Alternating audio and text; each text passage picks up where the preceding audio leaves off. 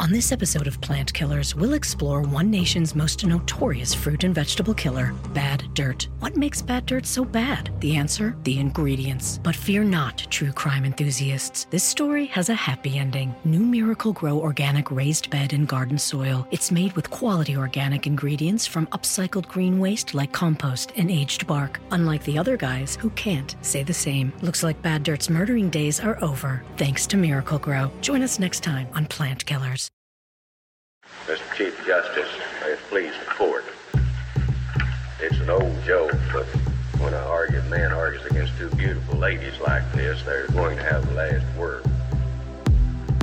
She spoke, not elegantly, but with unmistakable clarity. She said, I ask no favor for my sex. All I ask of our brethren is that they take their feet off our necks.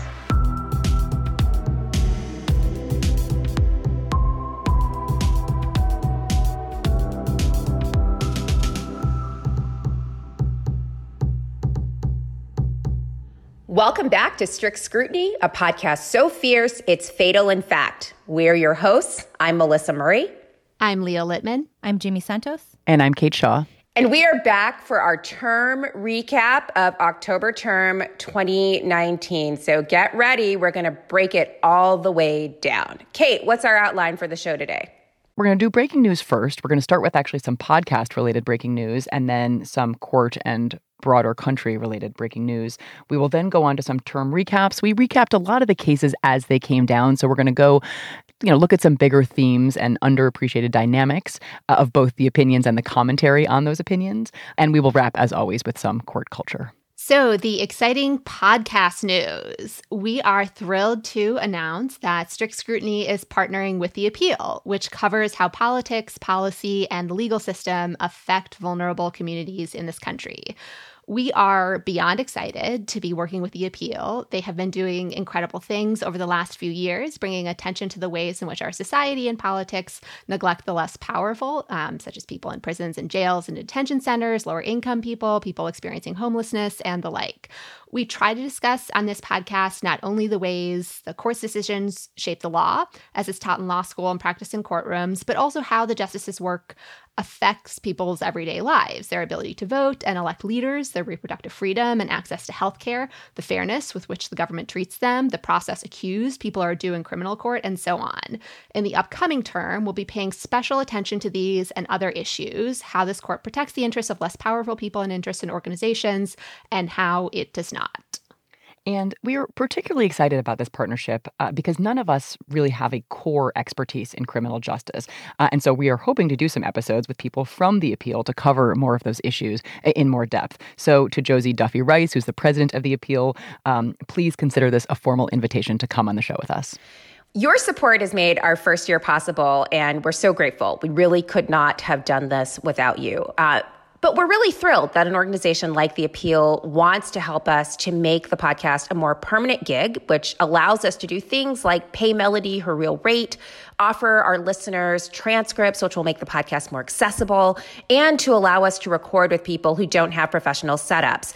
And so with this partnership, we're going to be able to do all of that, but we're also going to be able to, once we get out of this pandemic situation, be able to do live shows where we can meet with our listeners again and hold receptions afterwards or we can talk through some of these issues. So this is really fantastic for us, just in terms of broadening our expertise, bringing in new people, and also allowing us to bring the podcast even closer to all of you. So we're really, really excited and it will also allow us to better enforce the Voting Rights Act. If you are anyone who follows the court, you will know that the last couple of hours, um, or last 36 hours, have been really difficult ones because Justice Ruth Bader Ginsburg announced in a personal statement from the court that she is experiencing a recurrence of cancer. So on July 17th, Justice Ginsburg released a statement explaining that on May 19th, she had begun a course of chemotherapy um, and that she was going to continue to do her job at full tilt because she felt fully able to do that.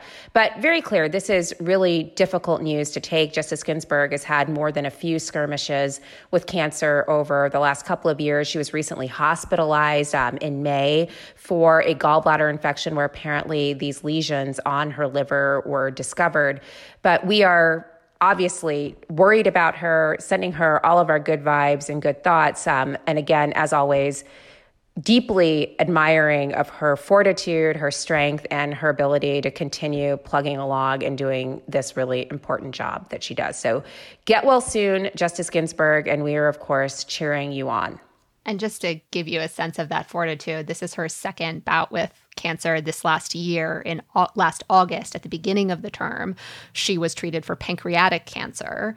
This time it is liver cancer, and this is the third hospitalization she has undergone over the last few months. And yet, still, she is producing high level work at the court. Absolutely. I, you know, I've made jokes about um, using hand sanitizer or donating my organs, but this update just made me just deeply sad. Um, I think some of the physician commentary has been that this looks like it might be metastasized cancer from her original pancreatic cancer. And I just hope she's not in pain or discomfort. Um, and I wish her all the best in her treatment.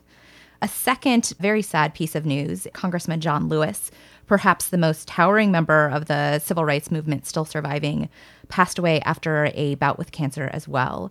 Um, there have been lots of kind words and um, really amazing memories uh, and stories shared about Congressman Lewis. Um, a great way to honor him would be to uh, restore the Voting Rights Act, which he um, uh, I think, sponsored legislation uh, to do after the Supreme Court Shelby County decision. Um, I am deeply sad, as I know um, many are, and his uh, memory will be uh, thought about for a long time, and he will be deeply missed.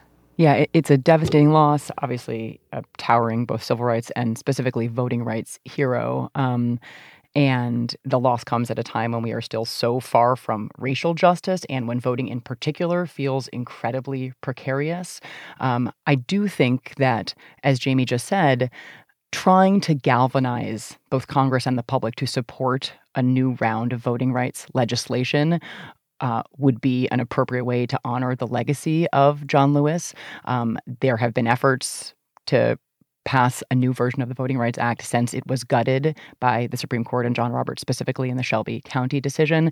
Um, and I think that would be a fitting tribute. And so I very much hope that. You know, probably not Mitch McConnell's Senate, but a new Congress um, takes that very seriously, right? There was a lot of blood and sacrifice that underlay the original Voting Rights Act. Um, and we have a long ways to go. Uh, and so I think another round of federal legislation would be an appropriate step. I like to openly mock uh, Secretary of Commerce Wilbur Ross's suggestion that they were interested in adding a citizenship question to the census to enforce the Voting Rights Act, um, just because it does, I think, make a mockery of the seriousness of the law and the importance of protecting voting rights, um, particularly coming from an administration that has done nothing to protect voting rights and a lot to undermine them. Um, and I know we're going to be talking a lot about John Roberts um, in this episode because that has been kind of an important theme of this last term and also a feature of a lot of the commentary surrounding this last term. And when John Roberts authored the decision invalidating the Voting Rights Act in Shelby County, John Lewis said this Those justices were never beaten or jailed for trying to register to vote. They have no friends who gave their lives for the right to vote. I want to say to them, come and walk in my shoes. And you know again i i make jokes surrounding the voting rights act but it is in part because of the horrific treatment that this administration and this court have given to voting rights. One of the points I made yesterday that I, I, think is worth making again, especially as we've seen this morning, this flurry of lovely elegies from both sides of the aisle about John Lewis's legacy. Um, it, it's always surprising to see some of these individuals, I think, who would support the cutting back of the Voting Rights Act or who would limit the opportunity to vote or call for more stringent voting requirements. Um, to sort of hail this man as a hero because when he was doing this work in the 1960s, John Lewis was as radical as they came. I mean, the way we, the, the, way that Republicans, I think, or some Republicans talk about Black Lives Matter is the way that people talked about John Lewis in 1964 and, and, and forward. And so I, I think there's some sort of an interesting kind of symmetry and the way in which these ideas that seems revolutionary and indeed radical become mainstreamed over time. Like the idea of justice of of being allowed to vote without poll taxes or being beaten or being intimidated just became a kind of mainstream thing. But that idea was actually incredibly radical in the 1960s and he was the one forcing people to confront how unjust our system of representation was uh, uh like the fact that broad swaths of individuals in the South could not participate in the polity. And, you know, today he's a mainstream hero, as these accounts suggest, but he was a fighter. And, and I, I think it's really moving, um, perhaps telling that the last photograph that we have of him is in front of the White House on Black Lives Matter Plaza, standing with Washington D.C. Mayor Muriel Bowser. Um, he was he felt very much a part of that movement, and that it was an extension of the work that he did. That's so important about how he was viewed as a radical at the time, even though he is celebrated as a hero today. Because you know, part of how you get ideas like John Lewis's to be made into a reality is people insist on them being taken seriously, even when they are viewed as out of the mainstream or, you know, not receptive or likely to be received by people in power. And the speech that he had originally drafted at the rally about the Civil Rights Act included a line that was deleted in preparation to the speech about how one problem with the Civil Rights Act of 1964 is that it did nothing about police brutality. And his original draft talked about how we were living in a police state. And as we are thinking about Black Lives Matter protests and Portland, these are words that have continued resonance today.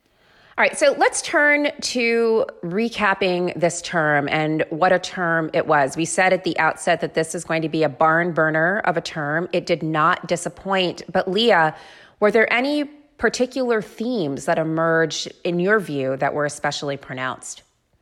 So, I'd actually like to first discuss a theme that others identified in the last term before we get to the theme that um, I think some of us saw in this this last term. So as the court's term drew to a close, a lot of people focused on the fact that, you know, the chief justice was now decidedly the new median justice on the court. Some people called him the new swing justice. He was in the majority more than other justices. He was in the majority in all of the 5-4 decisions except for one. He wrote extremely significant opinions in the deferred action for childhood arrivals case. Um, he wrote separately in June Medical, the abortion case. He wrote the presidential immunity cases. He wrote important religion decisions in Espinoza.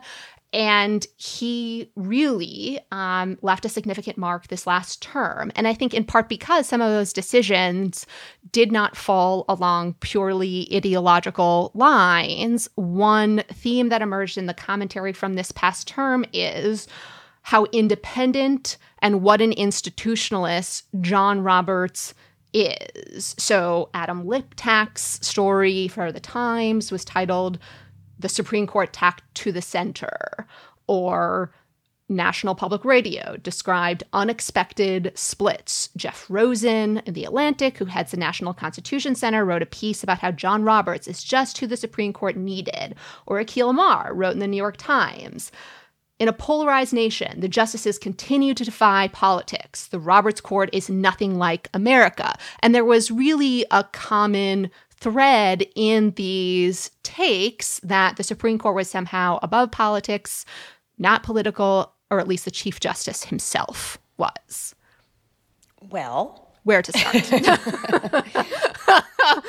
well, to be clear, that is that is not really um, uh, a distillation of my views. I think it was interesting. And I think it was a species of the same kind of commentary that followed June Medical Services, where, you know, and Dahlia Lithwick was the one who pointed this out. We had this group of men all saying that, you know, this was a decision to be cheered. And then there were these hysterical women, me, you, Leah, um, Dahlia, among them, Linda Greenhouse, too, um, suggesting that this decision was much more problematic and limited than perhaps they thought. And to, to me, it seemed that a lot of the commentary was sort of um, of the vein of Chief Justice Roberts is doing something good, and we should praise him so that he will continue to do these good things again some more. And I was reminded of this New York Times article from a couple of years ago, is basically the gist of which was, you know, are you worried about how to get along better with your husband, how to make your husband do more housework? Think about these tips that killer whale trainers use. Like when you're training a killer whale, you you praise them lavishly for doing something. You should do the same thing with your husband. I thought that this was exactly what these commentators are doing with John Roberts. And so in this analogy, the chief is Shamu or Shamu. He is, is that orca. what we're supposed exactly, to think? That's exactly okay. it. Um, you know, like jump higher. You, good job, John. Good job, John. like I mean, I, that sort of struck me as what they were trying to do, like you know, to sort of salt him with bits of praise, so that in the hope that he would, in future cases, future perhaps more momentous cases, again tack to the left or tack to the center. But I, I, that presumes what he did was tacking to the left or center, and I don't know that that was the case. But there is a question here about what it is Supreme Court commentators are trying to achieve. So, you know, on some level, they are trying to distill complicated decisions and you know group together a number of decisions and identify some some true and correct themes that emerge from those cases but you're obviously right that it is not as simple as that, right? Like the commentary is emerging into a world that the justices inhabit and consume. they, and you know, consume. they themselves read. They read the New York Times. They listen to NPR. At least some of them do. Um, and so, of course, it has to enter your mind how these kinds of reviews of the court's performance might be received by the justices. I mean, I will say when we do this podcast, I never think about that. I don't know if you guys do. Like, no. are they listening and what would they? I mean, John Roberts, I would love to have listened to our podcast, but I'm not really worried about that coming to pass anytime soon. Um, I mean, I, I but, obviously, but I you know, send the chief all of the links to the podcast when they go up. No, no, I don't think about that at all. I'm just kidding. but um, but the somehow the uniformity of that of the take that Leah just described, which was John John Roberts transcending partisanship, the great unifier, um, was sort of strikingly uniform in a lot of this kind of the sort of the big takes on the marquee cases. Um, and I think that both you, Leah, and you, Melissa, have been very important public critics of the correctness of that narrative. Um, and and I think I probably fall somewhere in between. I do think, you know, Leah and I did another podcast yesterday that suggested that for progressives, like dodging bullets rather than, you know, notching a lot of big wins was really what this term was about. That it is, of course, correct that there could have been, you know, if June and Bostock and, you know, God forbid, the Vance and potential congressional cases had resulted in big wins for abortion restrictions, employers who want to discriminate on the basis of sexual orientation and gender identity, you know, presidential immunity that would have been truly horrific, you know. So I don't want to discount the significance of the wins in any of those cases. Um, and yet, for reasons that we can talk about, the wins are all of them quite qualified. Um, and uh, and John Roberts did plenty of other things this term, including in cases on the shadow DACA, which we'll talk about, that are quite inconsistent with the narrative that Leah just described. I also think it's important to, you know, flesh out some of the views that um, Leah and Melissa have been talking about publicly, because I think we need to be cautioning organizations who are crafting um, impact litigation strategy that you know um, just because the chief uh, voted in one way in this case does not mean he's necessarily going to be be a friend down the line in in similar or related cases. So we need to be really really careful about what cases we're bringing to the court, how we're litigating cases, what kind of records we're creating. Um, and then the other thing I wanted to add about this notion of the chief as an institutionalist, which I think we've talked about a lot over the last couple years, is I think it oversells the way he's doing so. And it also undersells other justices' institutionalist tendencies. So I think that Justice Kagan is also an institutionalist, but I think it just means something different for her than it does for the chief. So for the chief, I think being an institutionalist means trying to avoid the appearance of partisanship, um, trying to avoid weighing in on disputes that he sees as political, um, particularly those having to do with voting rights or dis- uh, disputes between the political branches. I think it's a form of institutionalism but it's focused more on optics than on substance. Whereas for Justice Kagan, I see her as an institutionalist, but that for her means the court cannot um, avoid those really tricky and sticky disputes. It means that the court exists in part to ensure that um, the political branches don't run roughshod over constitutional rights, most fundamental among among them the right to vote. And finding ways to punt on those difficult issues is an abdication of the court's very reason for existing. Um, and I think she would think that that is worse than just having people upset at the at the result that you reach. I think that's such a great point, Jamie. Um, so much ink has been spilled and so much has been said about the Chief Justice as an institutionalist, and I'm as guilty of it as anyone else. I mean, I, I, think it is the most obvious way to understand what he does, but I think you're right. In framing him that way, we overshadow other kinds of institutionalism that may actually be more meaningful in terms of securing the legitimacy of the institution. I mean, his, I think, is perhaps a kind of selective and maybe even itinerant institutionalism that, as you say, is more concerned about the public veneer of nonpartisanship as opposed to actually being really about the longevity of an institution. Yeah, I want to second that being a great point, Jamie. I mean, I think, I, of course, Kagan's dissent in the partisan gerrymandering case last term sprang to mind immediately. Um, when you said that and that is of course right. I mean the court the court's very legitimacy is tied inextricably to a sort of set of political processes that function right? So the court can only do things in counter or anti majoritarian ways um, because it occupies this special space that does have this derivative legitimacy by virtue of the justice's appointment by the president who is selected by the people, right? So there is this, though indirect, democratic accountability that is part of the sort of position of the justices and the legitimacy of the court and where they won't work to ensure the functioning of democracy, as in the Rucho case, right, where they won't intercede to prevent extreme partisan gerrymanders or to protect the right to vote in the face of very clear unconstitutional infringement of that right. The court's own legitimacy is compromised. And I think you're right that the, the style of institutional legitimacy that John Roberts uh, seems most driven by isn't that kind of sort of deep, substantive, and structural commitment to real legitimacy. The thing that I think is interesting about the commentary that has emerged is you can look at it from at least one of two ways. So one is the instrumentalist perspective, Kate, that you were kind of giving it and and Melissa, which is the chief justice needs to be given positive affirmation so that he continues to do these things. But I would think that something that is equally important from an instrumentalist perspective is explaining what might lead the chief justice to feel compelled to vote the way he has, and that includes among other things things public attention to given issues, public attention to the court, and public commentary about the court as a political institution. And the court's role in American politics has come under increasing pressure after the court got thrown into the 2016 election with high profile appointments and with politicians clamoring for and suggesting that perhaps the court's numbers should be expanded or their jurisdiction limited. And it is in that context, in the lead up to an election year, that there is more pressure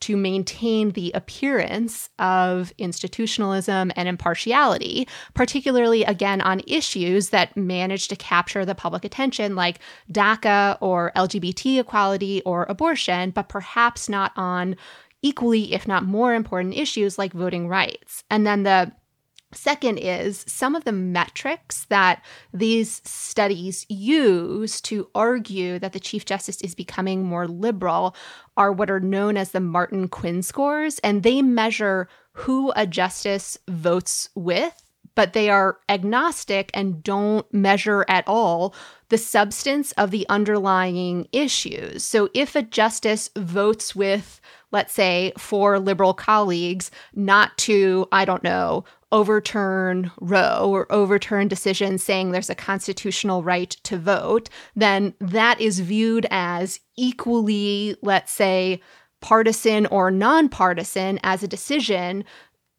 that you know that same justice could have voted with their colleagues on the opposite side overturning roe. That is it doesn't measure changes in the law or departures from existing precedent or how radical or not a given vote is. And it's part for that reason that i just don't think that these studies or commentary are are portraying an accurate picture because they don't dive into the qualitative substance of the underlying cases or arguments. And they also don't unpack the contributing forces and incentives that may have led the chief to vote in these particular ways. That's a really good point. And the other thing I was thinking about is, you know, when Justice Kennedy retired, the starting narrative was that the chief would be the swing justice. And I feel like we and others kind of got people to stop using that term, the chief is a swing justice, and change it to the chief is the median justice.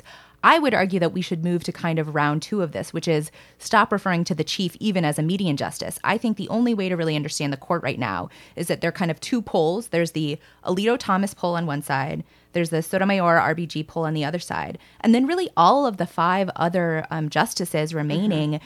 are uh, can you know change their votes and, and vote on different sides in any case depending on the precedent that exists depending on the issue depending on the procedural posture um, and we don't talk about how often uh, justice breyer or even justice kagan um, votes with more conservatives which is quite frequent especially in criminal cases I'm not sure I would go that far, and I particularly wouldn't put Sotomayor and Ginsburg on an opposing pole as Thomas Alito. Again, just like given I think the mm-hmm. substance of the underlying views, but I do think it's important to like unpack the different you know contingencies within the court. To Jamie's point, I, I, and I take your point, Jamie, to be that it's perhaps mis- a misnomer to call the chief the median or swing justice, um, in, in part because it suggests a kind of either moderating influence on the part of the Chief Justice or just a kind of moderation to his ideology about the work of the court. And I actually think that he probably is in the middle, but it just means that the middle has really moved to the right. I mean, I, I think it is less telling to describe him as a swing justice in terms of his own judging and more revealing as to what it means for the direction of the court. And I think the court has moved to the right and the fact that he's sort of in the middle like to be picked off as you know a sort of deciding vote in some of these big cases suggests how far to the right it has moved. And that part i don't think has been covered as extensively as this narrative about him being in the middle and perhaps being a more moderating influence. Yeah and, and just to be clear I, i'm not saying like if the center is zero alito thomas are negative 10 sotomayor and rbg are positive 10 i'm thinking it more as like zero, negative 14, and like positive seven or something like that. Ah, this is getting very quantitative. Math is never good when lawyers do. This is why we all took the LSAT. Okay. Uh, there were some other big cases, though, where I'm not sure we saw the impact of this quote unquote moderate chief justice. And, and one area I think where the court very firmly lurched to the right was in the area of religion. So we had a number of really important First Amendment cases, and you know maybe this is a commentary on the commentariat I'm not sure that they got the kind of coverage in the mainstream media that they probably should have. I, I, and again, this goes back to the conversation that Leah and I had with Elie Mystal. I think they were probably covered by the print press um, extensively, but less so in um, network media or cable news, where I think a lot of Americans do get their news about the Supreme Court. So, a couple of these cases to note um, Espinoza versus Montana Department of Revenue, Our Lady of Guadalupe and Morrissey-Berru, which were two cases involving the ministerial exception. And then finally, Trump versus Pennsylvania, which we have been shorthanding as the little sisters of the poor case. So these were big wins for conservatives. Um, and I think huge for a more muscular vision of the free exercise clause and perhaps big losses for other kinds of values that wind up being superseded by free exercise, including the impact of anti discrimination statutes like Title VII and even the Establishment Clause itself. And this is all, I think, working up to a kind of grand showdown that we're going to see next term when the court takes up Fulton versus City of Philadelphia, which is again another challenge to the right of religiously affiliated charities to make decisions about um, whether they will place children with LGBT couples or LGBT persons in terms of foster parenthood. So I, I, think this is a place where we just have not seen a lot of commentary, but it was an area where the court very much displayed, I think, a more conservative slant. Yeah, and the combined effect of the trilogy of cases you noted is that religion has to be treated the same as non religious entities for purposes of funding. You know, the scholarship money has to go to both religious schools and non religious schools, but then religiously affiliated entities or entities with religious objections have to be treated differently for purposes of anti discrimination or civil rights statutes. And then the next iteration of that question, as you noted, is Fulton, which is in Espinoza, could the state come back and say, well, we'll make scholarship money available to anyone provided that you agree not to discriminate against LGBT employees or students. Um, that's the question in Fulton, but in the context of foster care placement. And I think it's a really serious challenge were the court to say, no, you can't even condition government funding or benefits or contracts on compliance with anti discrimination norms. Do we want to talk at all about Breyer and Kagan in these cases? I mean, we, we talked, I think, a little bit. So, in Our Lady of Guadalupe, the ministerial exemption case, they both join in full, right? The opinion that uh, holds that the ministerial exception, right, a broad exception from anti-discrimination laws, does cover these two a teachers. Judgment, a, a totally made up one. Yeah, I mean, so it's grounded in the First Amendment, but you know, the court doesn't even recognize it until um, eight years, seven or eight years ago, right? Like it's a very, it's been a lower court um, doctrine for a long time, but the Supreme Court has never even affirmed that it exists. And now all of a sudden it extends to broad swaths of uh, employees at at least religious schools. And we don't know how many other kinds of religious organizations. And we first talked about it, I said, you know, I, I got to assume they joined and didn't write separately because they shaped the opinion in ways that seemed to narrow its potential um, applicability. And then just the more uh, the more I thought about, I wonder whether they just Breyer and Kagan just have a broad, maybe not even strategic, maybe just like broad and deeply held belief that the free exercise clause requires these broad exemptions? Like it's not is it is it principled or strategic their decisions to go along in cases like this or in masterpiece cake shop or trinity lutheran right? You know so those are all slightly different cases. Um, but the the theme being sometimes you do have this clash of principles right? Religious liberty and free exercise on the one hand and other you know anti-discrimination and equality norms uh, on the other. And they seem willing you know in case after case to side with free exercise so I have to say, um, Micah Schwartzman and Nelson Tebbe wrote this article, Establishment Clause Appeasement, that has really influenced my views about what the justices are doing in these cases. So they make the case that um, part at least part of what is motivating these votes is some form of like institutional goodwill where they try to make a showing mm-hmm. of like good faith and institutional credibility um, and that you know the paper analyzes kind of whether it's worth it. So i read the abstract but not the article but i gather they make the, the, the their position is no it's not worth it. They're not getting what they give. Yes. that's basically yeah what do they think? Do they do they do they hypothesize about what they apart from just general goodwill that may extend to other areas of law or other cases in the same area of law? Like what do like what are they trying to maximize here if they speculate?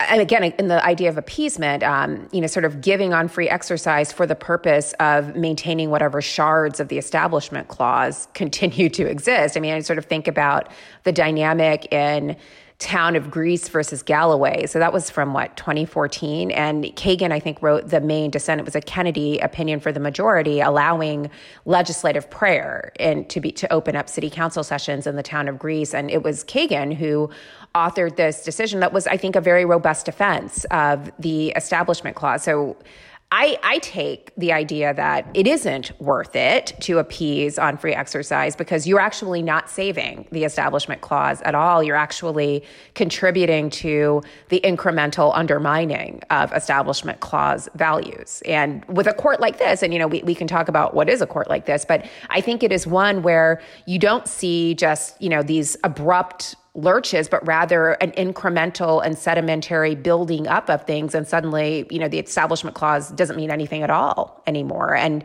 I think that's the point that Micah and Nelson are making in that piece that eventually you're going to turn around and whatever you did is not going to be enough to save a muscular vision of the establishment clause. And along those lines, one of Justice Kagan's first, and I think most powerful dissents was that Arizona Christian schools versus Winn about you know funding to religious schools and whether um, uh, taxpayers could challenge it. One thing on Justice Kagan in particular is you know she tends to hold her firepower until she really really strongly believes in something um, and has a very strong view on it. And you can see that just if you look at the the number of opinions that are um, authored by each justice. So um, this term, not counting per curiams, are around 150 or so opinions drafted.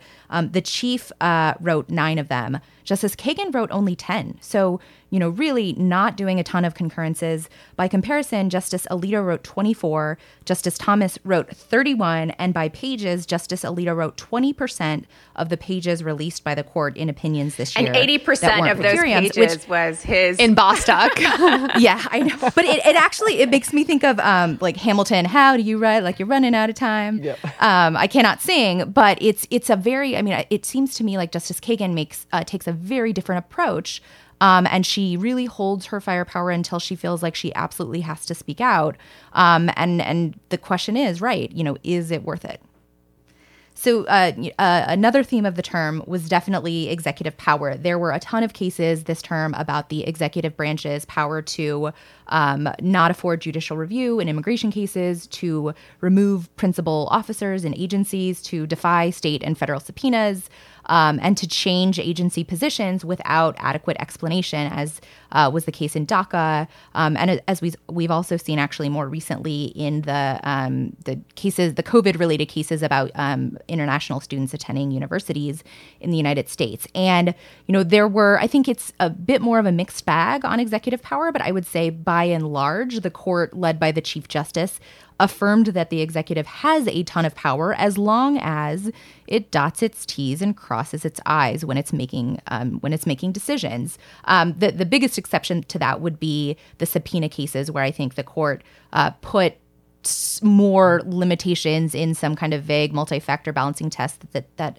uh, usually the chief hates, but this time embraced. Um, but generally speaking, it seems like the court has really embraced a, a pretty broad view of executive power. Um, do you all generally agree with that, or did you kind of have different takes? I think I agree with the bottom line that the court definitely embraced like a strong vision of executive power. Um, I guess I don't necessarily think of DACA and um, the immunity cases as really constraining executive power that much, in part because DACA, you know, declined to say the president lacked the power to enact DACA. The you know procedural constraints as applied to the Duke memo there were not particularly stringent, um, and in other cases, the court, in fact, rejected some dotting I's, crossing T's rules on agencies, and in particular, the Little Sisters of the Poor challenge. You know, there the court mm-hmm. cast aside these, I think, kind of important administrative law doctrines that the DC Circuit had had um, where the court basically said, you know, we're not going to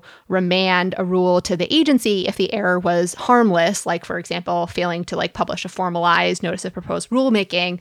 And then, second, the court cast away this rule that the DC Circuit had had, which said if the agency doesn't have, quote, an open mind during the rulemaking process, then, you know, we can challenge the rule on that basis. And the court said, no, we're not going to do that either. So even on these kind of administrative law challenges, I feel like if anything, the court made some moves to loosen the constraints on agencies. It was just DACA in particular.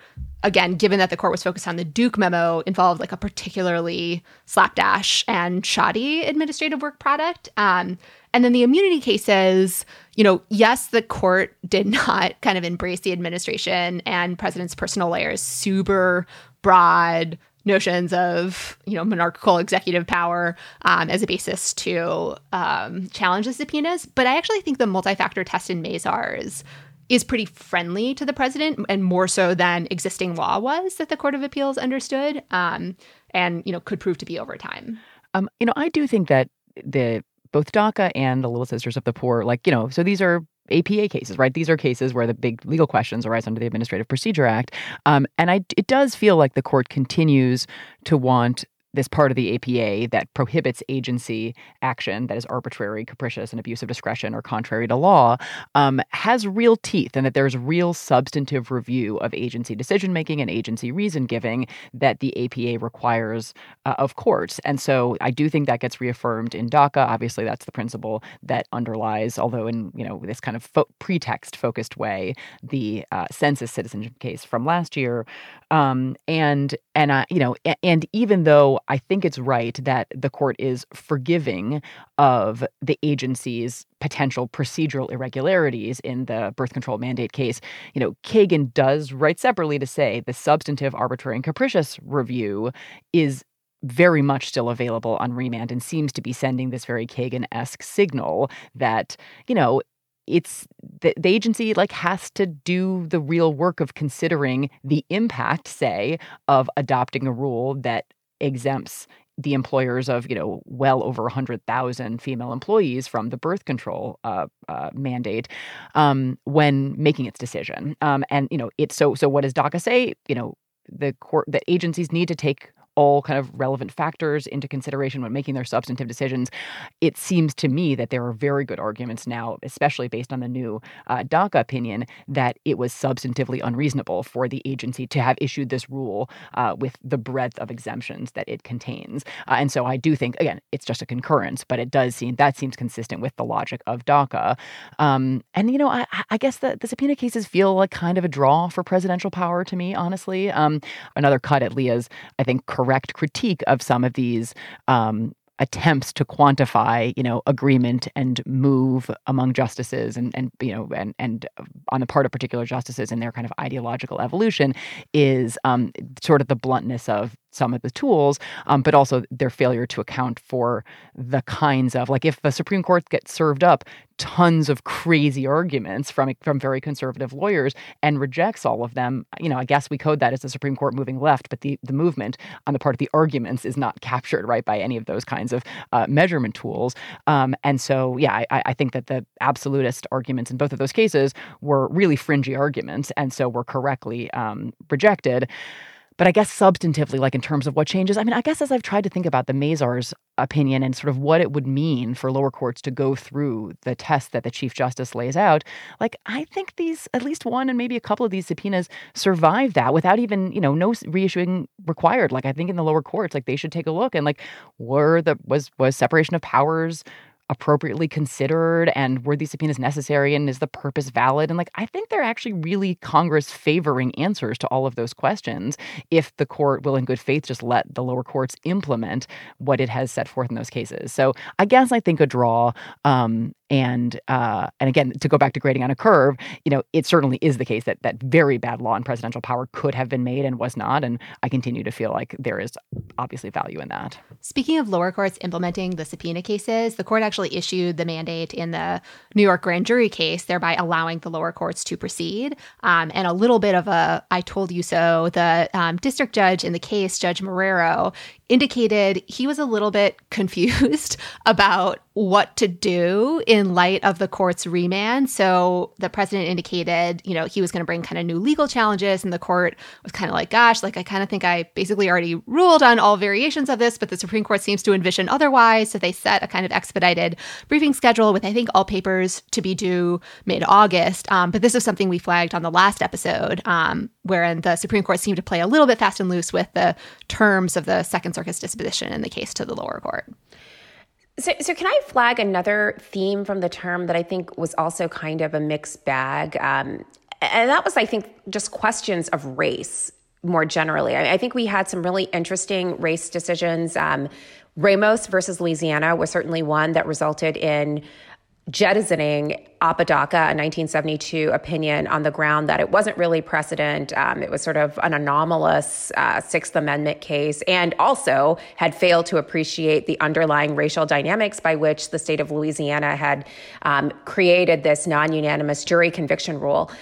And then we also had that contrasted with the Comcast case, which, you know, I, I, call the Byron Allen case, where the court actually made it tougher for civil rights plaintiffs to bring claims about racial discrimination in contracting to the courts. And then we had the DACA case, where apparently the only person on the court who could recognize race was Justice Sotomayor, who wrote a very lonely dissent, arguing that the plaintiffs should at least be able to continue to press their case as a procedural matter um, in the lower court. So, uh, you know, all of those together to me sort of lend themselves to a kind of interesting sort of outcome, which is to say that I think in places where the racial animus is obvious and there is obviously consensus that racial animus exists, the court is okay with recognizing it. And I think Ramos was one of those situations where literally Louisiana was the only state in the union that had this particular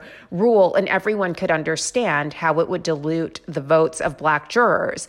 But in other cases like Comcast um, and DACA, the sort of racial dynamics that undergird those circumstances, I think, were harder for various members of the court to recognize and, and, indeed to act upon. And so that, again, is a kind of mixed bag. I think it will be even more consequential going into this election cycle where we'll probably see even more emergency petitions regarding voting rights act that on their surface present in a kind of race neutral way but actually have quite raced context in terms of who whose vote is being suppressed and who is being denied the opportunity to vote i think that gets back to what you said earlier about John Lewis, Melissa, which is at the time, John Lewis was viewed as something as a radical, even though today we recognize him as a hero. And it's in a lot of ways very much easier to recognize the wrongs of the past than to recognize the wrongs of today. Yeah, that's a great way to put it.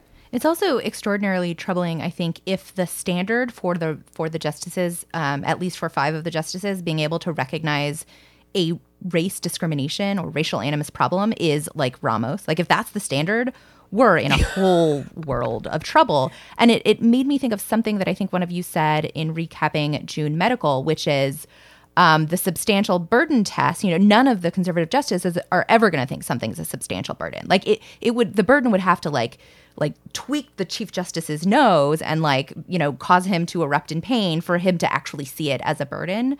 Um, and I worry that discrimination and racial animus are uh, going to kind of have a similar future. Um, I certainly hope that's not the case, and certainly more diversity on the court um, would would uh, would provide a greater perspectives and life experiences that would um, aid in that addressing these issues. Strict Scrutiny is brought to you by Americans United for Separation of Church and State.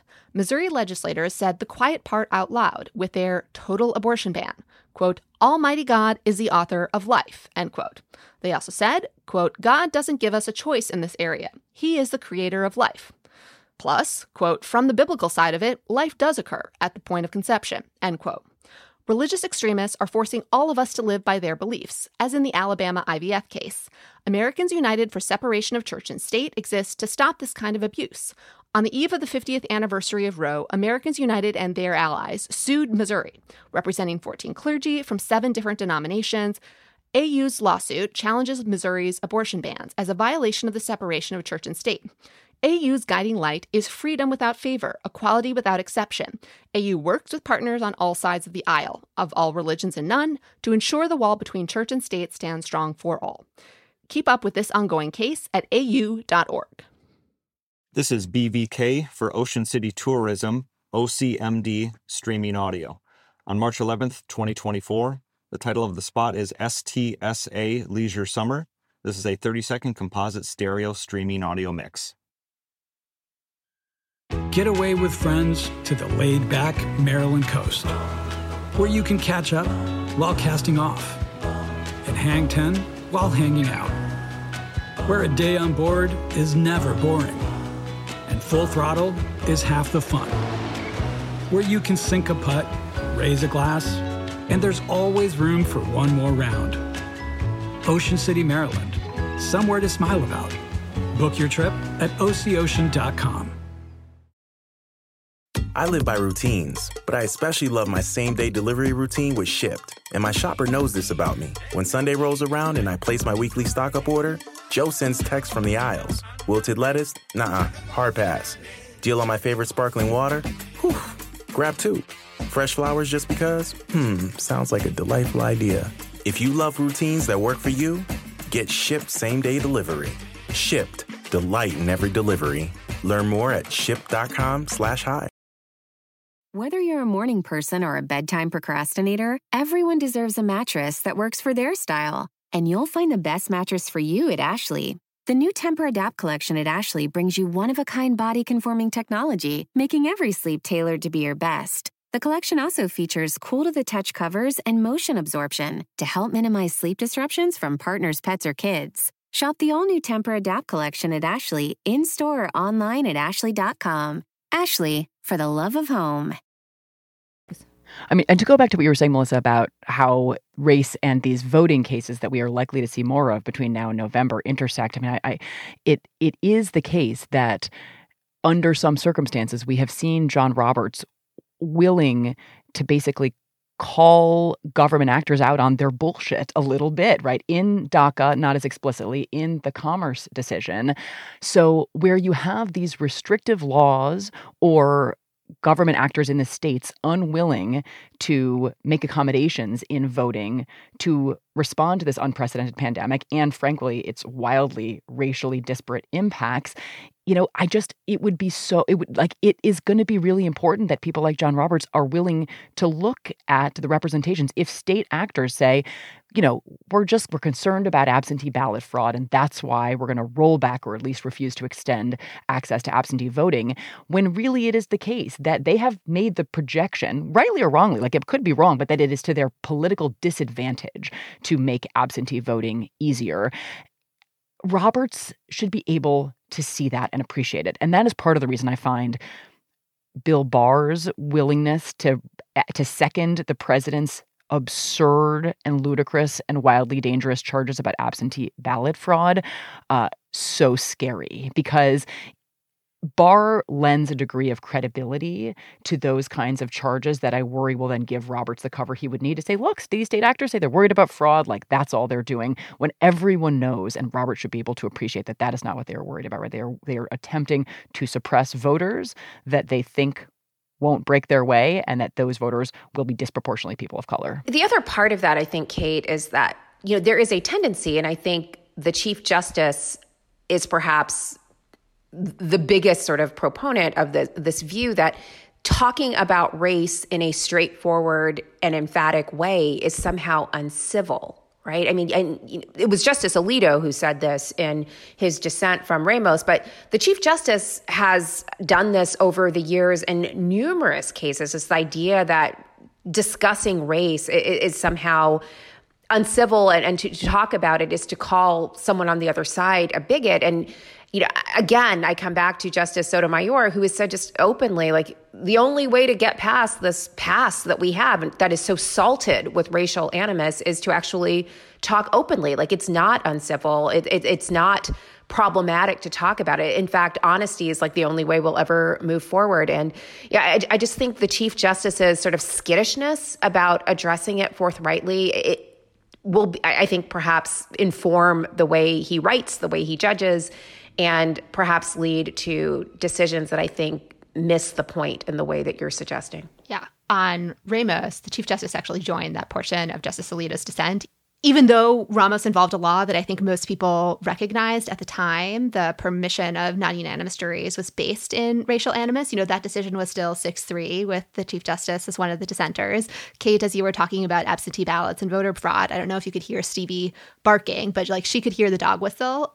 And actually, when, uh, uh, you know, again, not to make this kind of like the theme of the episode, but when the Chief Justice was nominated, um, to the federal courts, you know, one person who testified against his confirmation was John Lewis. Like, why did he do so? Because of John Roberts' record on voting rights and trying to restrict voting rights. He said, like, his record demonstrates a strong desire to reverse the hard won civil rights gains that so many sacrificed to achieve.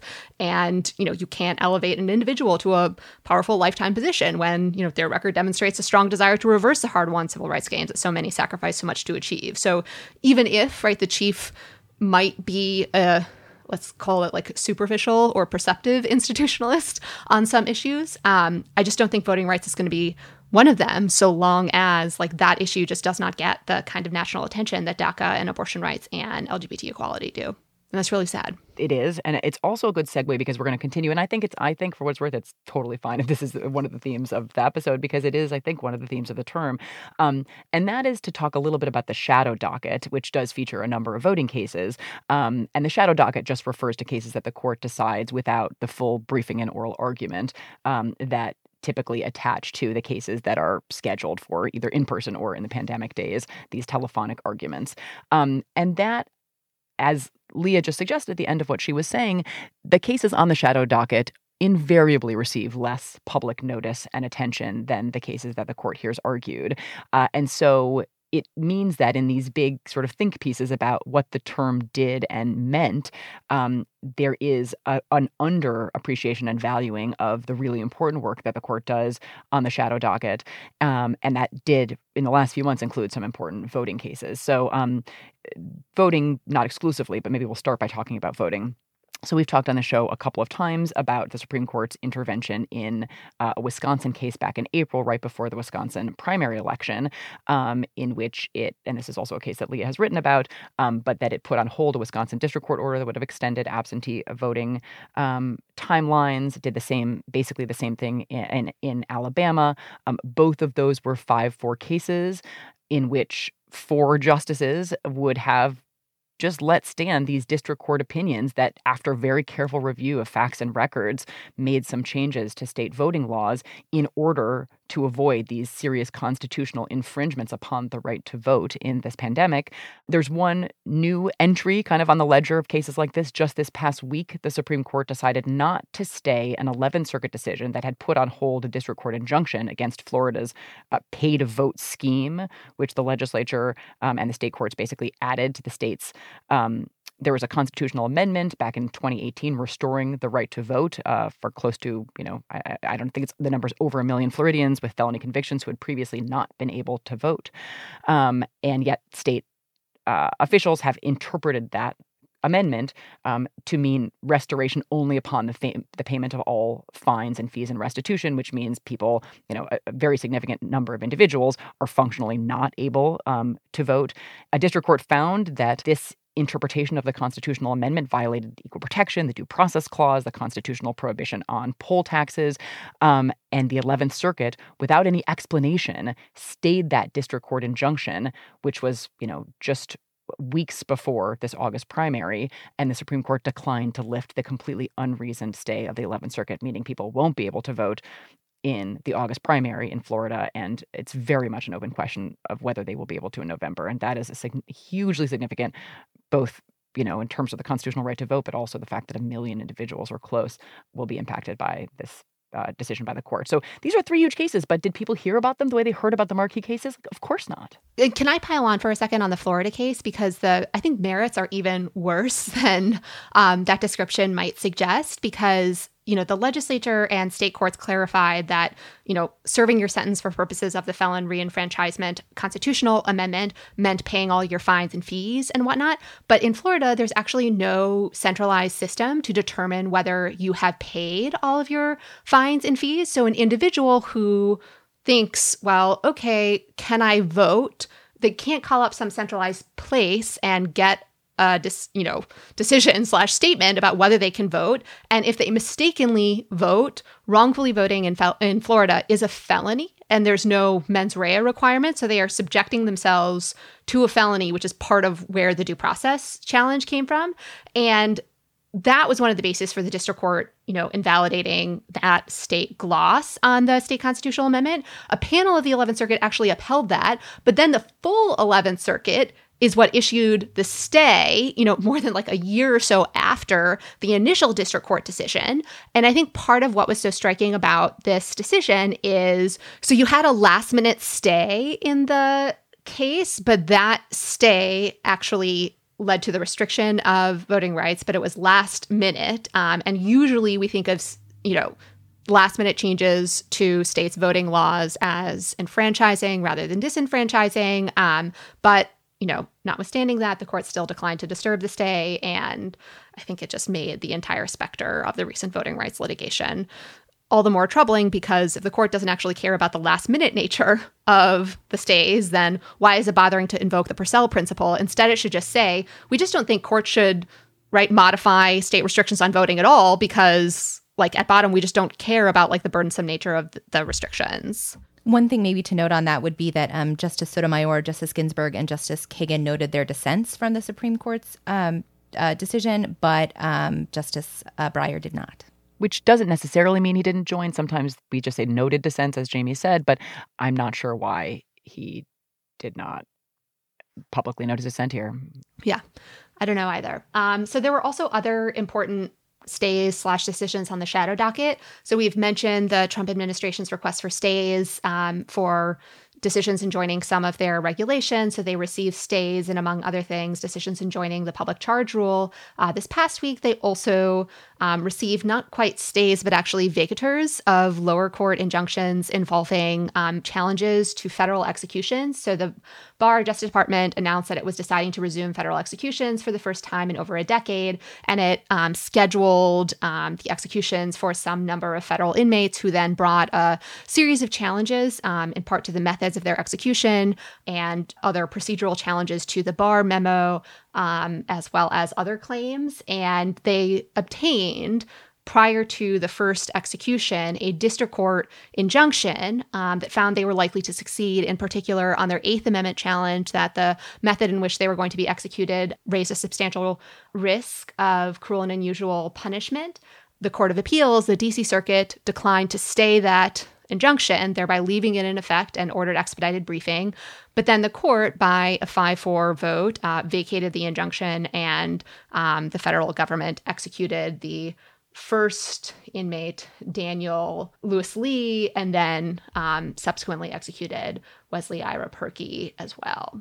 One um, thing I wanted to note on this uh, these cases is there was a powerful op-ed that came out this morning from Kate Stetson and Ruth Friedman, who represented Mr. Lee in one of these cases, and also Kate Stetson was representing in the the administrative law, the APA challenges to the execution protocol. Um, they added the op-ed added some really enraging color on what happened um, in Mr. Lee's case. The Supreme Court had issued its stay of the district court's order pausing Mr. Lee's injun- uh, execution, and then DOJ rescheduled his execution, even though even though there was a separate order from another district court um, that w- remained on the books, pausing the execution. And then the Justice Department said it was going to execute him anyway. Um, it was only after the Justice Department was threatened with contempt sanctions that it decided to file an emergency motion to lift that remaining uh, stay. And through that entire time, for four hours, Mr. Lee was strapped to a gurney waiting to be executed. Um, the government then went ahead and executed Mr. Lee, even while multiple motions were pending um, that were seeking a stay of execution remained pending, and without even notifying Mr. Lee's counsel that they were executing him.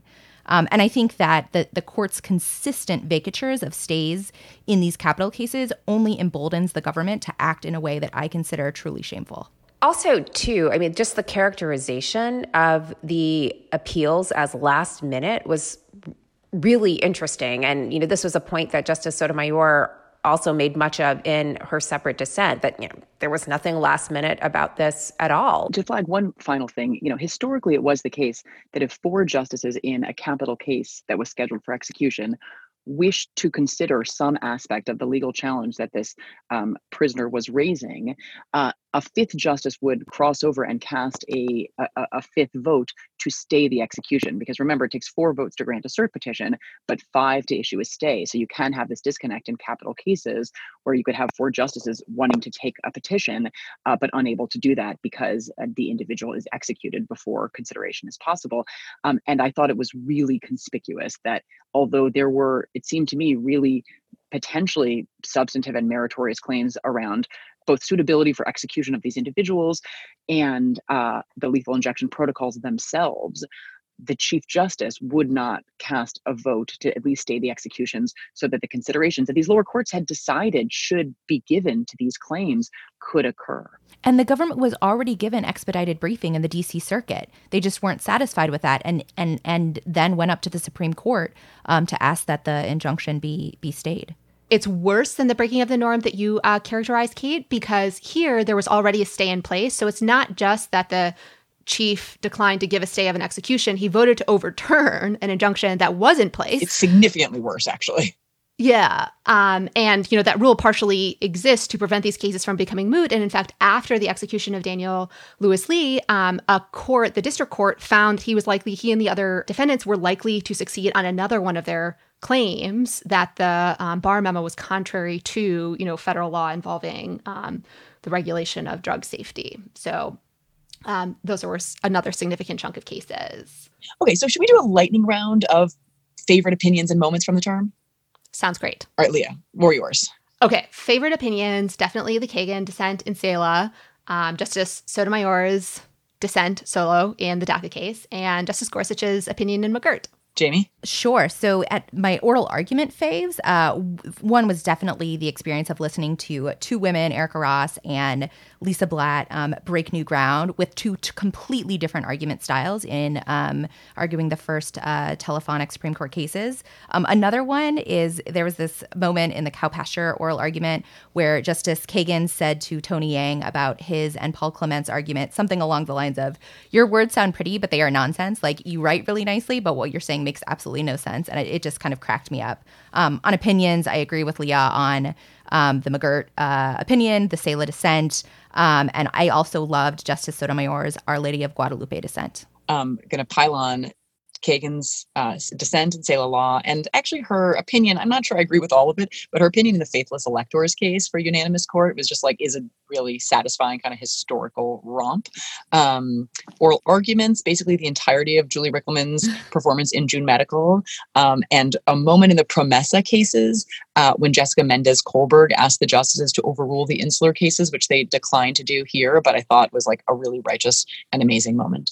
My favorite moments from the term, um, my favorite oral argument moment was when Justice Ginsburg, from her hospital bed, held forth with a couple of really wonderful soliloquies that ended with a rising note to indicate that it was actually a question to Paul Clement and Noel Francisco in Trump versus Pennsylvania. Those were fantastic. I also appreciated Justice Sotomayor's. Um, coronavirus pandemic vaccination hypothetical to Paul Clement, which was also good. And, and, and he seemed to be quite flummoxed by it. Uh, I also liked Flushgate. I know that that's perhaps a controversial take, but I, I think it's important to remember that the justices are just like us.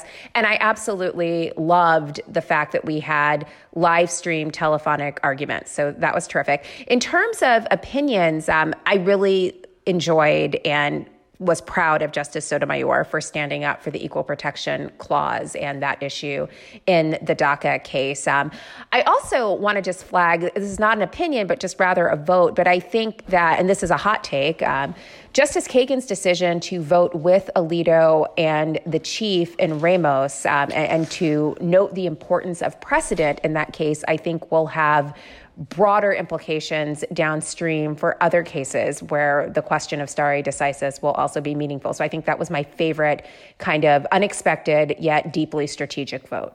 Can I add two quick oral argument phase since I didn't list them? One would be Justice, or I'm sorry, not Justice. Uh, I'll just say Justice Sarah Harrington's, no, uh, Sarah Harrington's response to Justice Gorsuch's question in Kansas versus Glover, where Justice Gorsuch started doing this New York accent, uh, imitating a police officer, and Sarah said, "This is Kansas, not New York." I thought that was really funny. And then second is in Our Lady of Guadalupe, when, as Melissa noted, Justice Ginsburg was actually participating from her hospital bed. Um, her note disclosing her cancer um, diagnosis that she issued in July said she began chemotherapy on May 19th, and Our Lady of Guadalupe was argued on May 11th. And in that case, she was talking to Jeff Fisher, who was arguing on behalf of the employees, and she said, You don't seem to make much out of what I find very disturbing in all of this that the person can be fired or refused to be hired for a reason that has absolutely nothing to do with religion, like needing to take care of chemotherapy. And she noted that one of the employees in the cases had been fired after disclosing her diagnosis of breast cancer.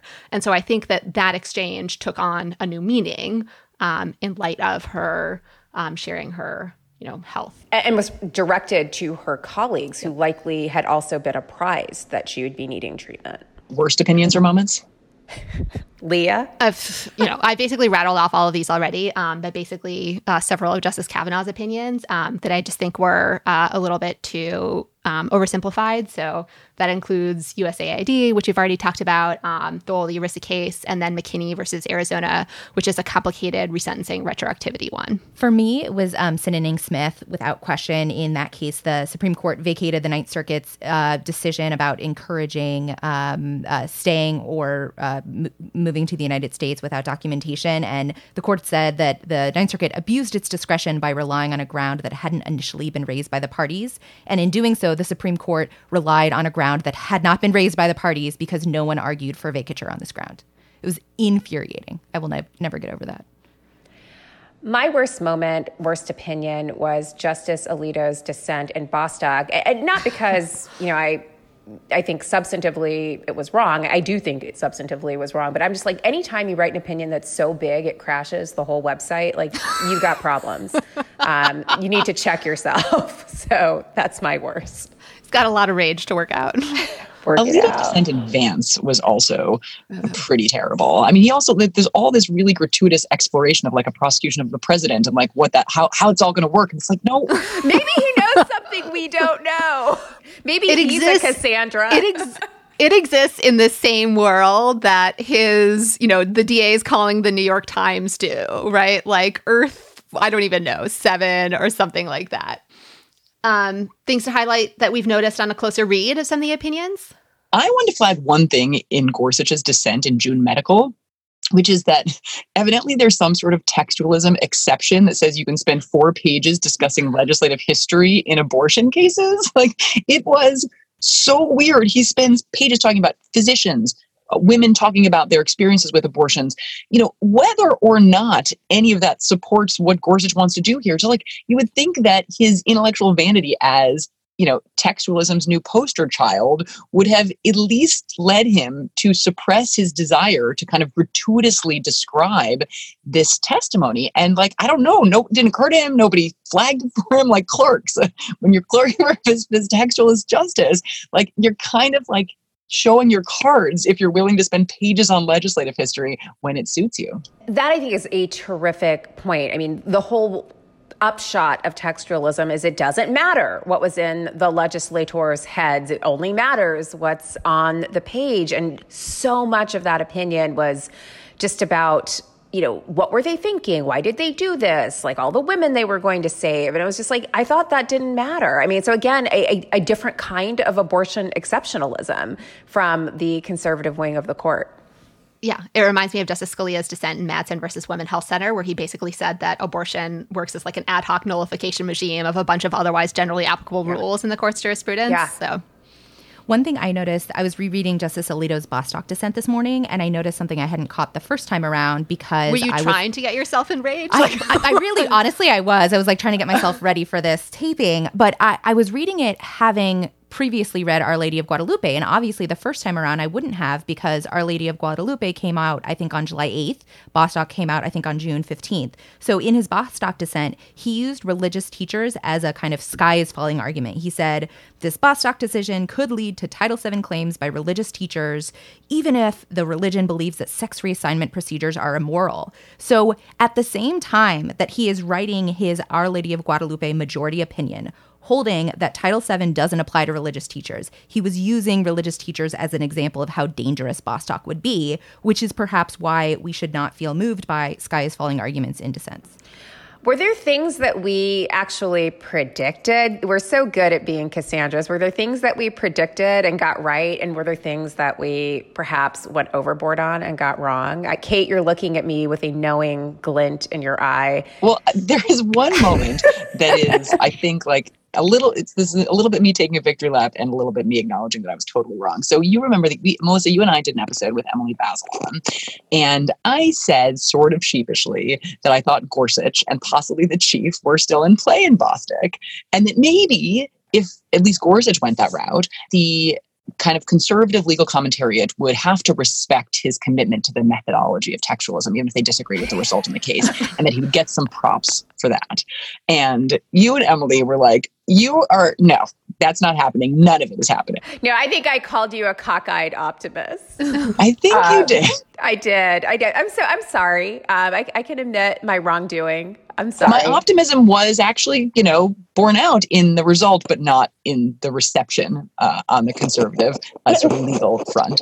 But sometimes it was. I mean, like, didn't George Conway write a whole op ed saying, like, this is totally reasonable textualist opinion? I don't know if he's a good member in good standing of the conservative legal Oh, establishment. there, there, that's true. that's true. You were totally right. Emily and I did not think the chief would be in play in Bostock, and that to me was perhaps the most surprising vote of the whole term.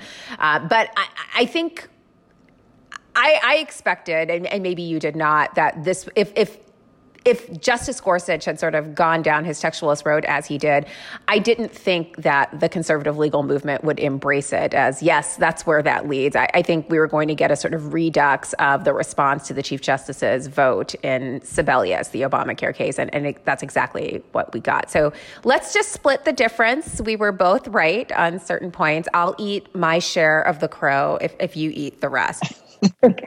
let's do, we are running long, so let's do a quick court culture segment. Um, first, inquiring minds want to know Are the Supreme Court law clerks having an end of the year virtual skit? There is a skit that is typically done at the end of the term, usually it's in person.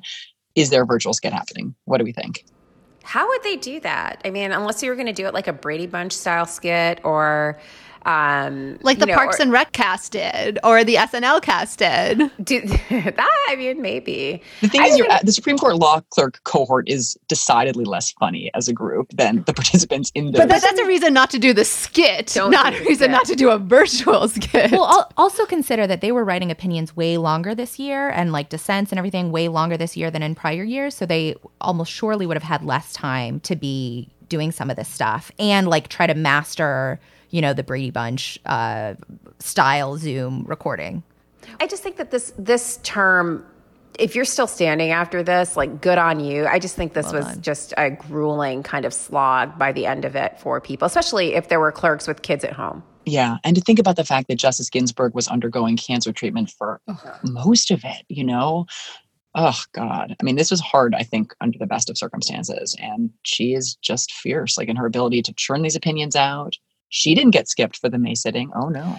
Can I note one more piece of court culture? We can just briefly allude to it. Um, Leah did a terrific episode the other day about diploma privilege, and this is sort of related to that. So there's lots of stuff going on right now um, among the class of 2020 recent graduates from law school around the bar examination and you know whether or not they will actually be able to sit for the bar exam and under what circumstances. But then there's also, I think, a raft of interesting bar examination regulations that basically prohibit women or women identified bar exam takers from bringing in things like feminine protection products like tampons or from lactating without certain guidelines during the bar exam because of fears of cheating. And you know i, totally understand the need to protect the integrity of the exam. Um, although it just seems like having the exam under these circumstances is a whole different question. But the fact that they are still prohibiting women from bringing their own tampons to the bar exam, like seriously? When I took my second bar exam, I was still nursing, um, and and I will say the Bar of Massachusetts was wonderful. They um, created space for me so I could pump like in a closet where I wasn't, so I didn't have to do it in the bathroom. In a closet. Um, yeah, in a closet. But I, I wasn't having to do it in a bathroom, which is a you know closet's a way That's better great. option than that. And like, guess what? I you know people in Massachusetts practice law all the time, and it's no problem, even if Yeah. you take breaks to lactate. I, I just think that all of this like as these like bizarre and arcane requirements surface like you know i'm thinking i'm looking at you virginia with your skirt suits for women and whatnot. I, I, I think you're just really going to get the sense that this is not about professional competency in as much as it's just kind of a hazing ritual. And, and, and look the women are getting hazed in these really particularized and gendered ways And this is where Supreme Court judges of state Supreme Courts should consider that sometimes they're responsible for kind of overseeing the bar the bar process, or their voices can have incredible power. So if you haven't spoken up, um, state Supreme Court justices, now is the time to do so. Yeah. All right. Um, so that was the term. What a what a romp. What a I love that romp, a romp in history, Kate. That was great. A rollicking romp through history. we should talk about the summer a bit. One thing, um, Leah already mentioned a big announcement about the show's partnership with The Appeal, which is super exciting uh, info about the show and where it's going. One other announcement for today is that this is going to be my last show as a co host. Um, I have had a blast working with all of you, um, nerding out at Supreme Court cases and talking about Supreme Court culture. Um, and I've so enjoyed getting to know our listeners at live shows and at happy hours. Um, and I will miss you all deeply, but I wish you the absolute best of luck. Thank you. Jamie, it's been great doing this with you. Thanks so much for all of the hard work that you put in this term with us. Um, it was it was really fun. Thanks. Plus to what Melissa said. We are going to miss you, Jamie. So, thank you so much uh, to everyone for listening this term. Um, just to preview what's up for the summer, obviously, we have no new opinions to talk about with you. There will be no opinion emergency episodes, but we are going to have a more limited summer schedule with lots for you to think about and do. So, Every couple of weeks or so, we're going to drop a new episode on a range of different topics. Some of them will be our summer reading list. So we have some great interviews with authors lined up for you. We'll also do some deep dives on particular substantive areas. So don't worry, we're not leaving you in the lurch. Um, we, we've got you, and you can listen to us throughout the summer on a more limited basis. And if you have ideas for episodes, please feel free to send them to us as well. And also feel free to continue sending us ideas for merchandise too. So some of the things that we're considering in the hopper are, you know, Stay Mad Sam, the Cassandra Club, Baby Girl, and so on. So thank you everyone to listening. Uh, thank you, Jamie, for a wonderful year. Thank you to Melody Rowell, our producer. Thanks to Eddie Cooper for making our music. Thanks to Sam the intern, um, uh, a law student who is helping us with research, uh, and that's Sam Dunkel, not Sam Alito, just to clarify. But Uh, Sam Dunkel also to- can stay mad too if, if he'd like. Sam Again, Dunkel that's is why never s- mad. He's always terrific. That's why Stay Mad Sam is not necessarily misappropriation of Justice Alito's likeness, since it's about any Sam. Great point. Um, thanks also to Bella Pori, another law student who's been assisting us over the summer. Have a great summer, everyone.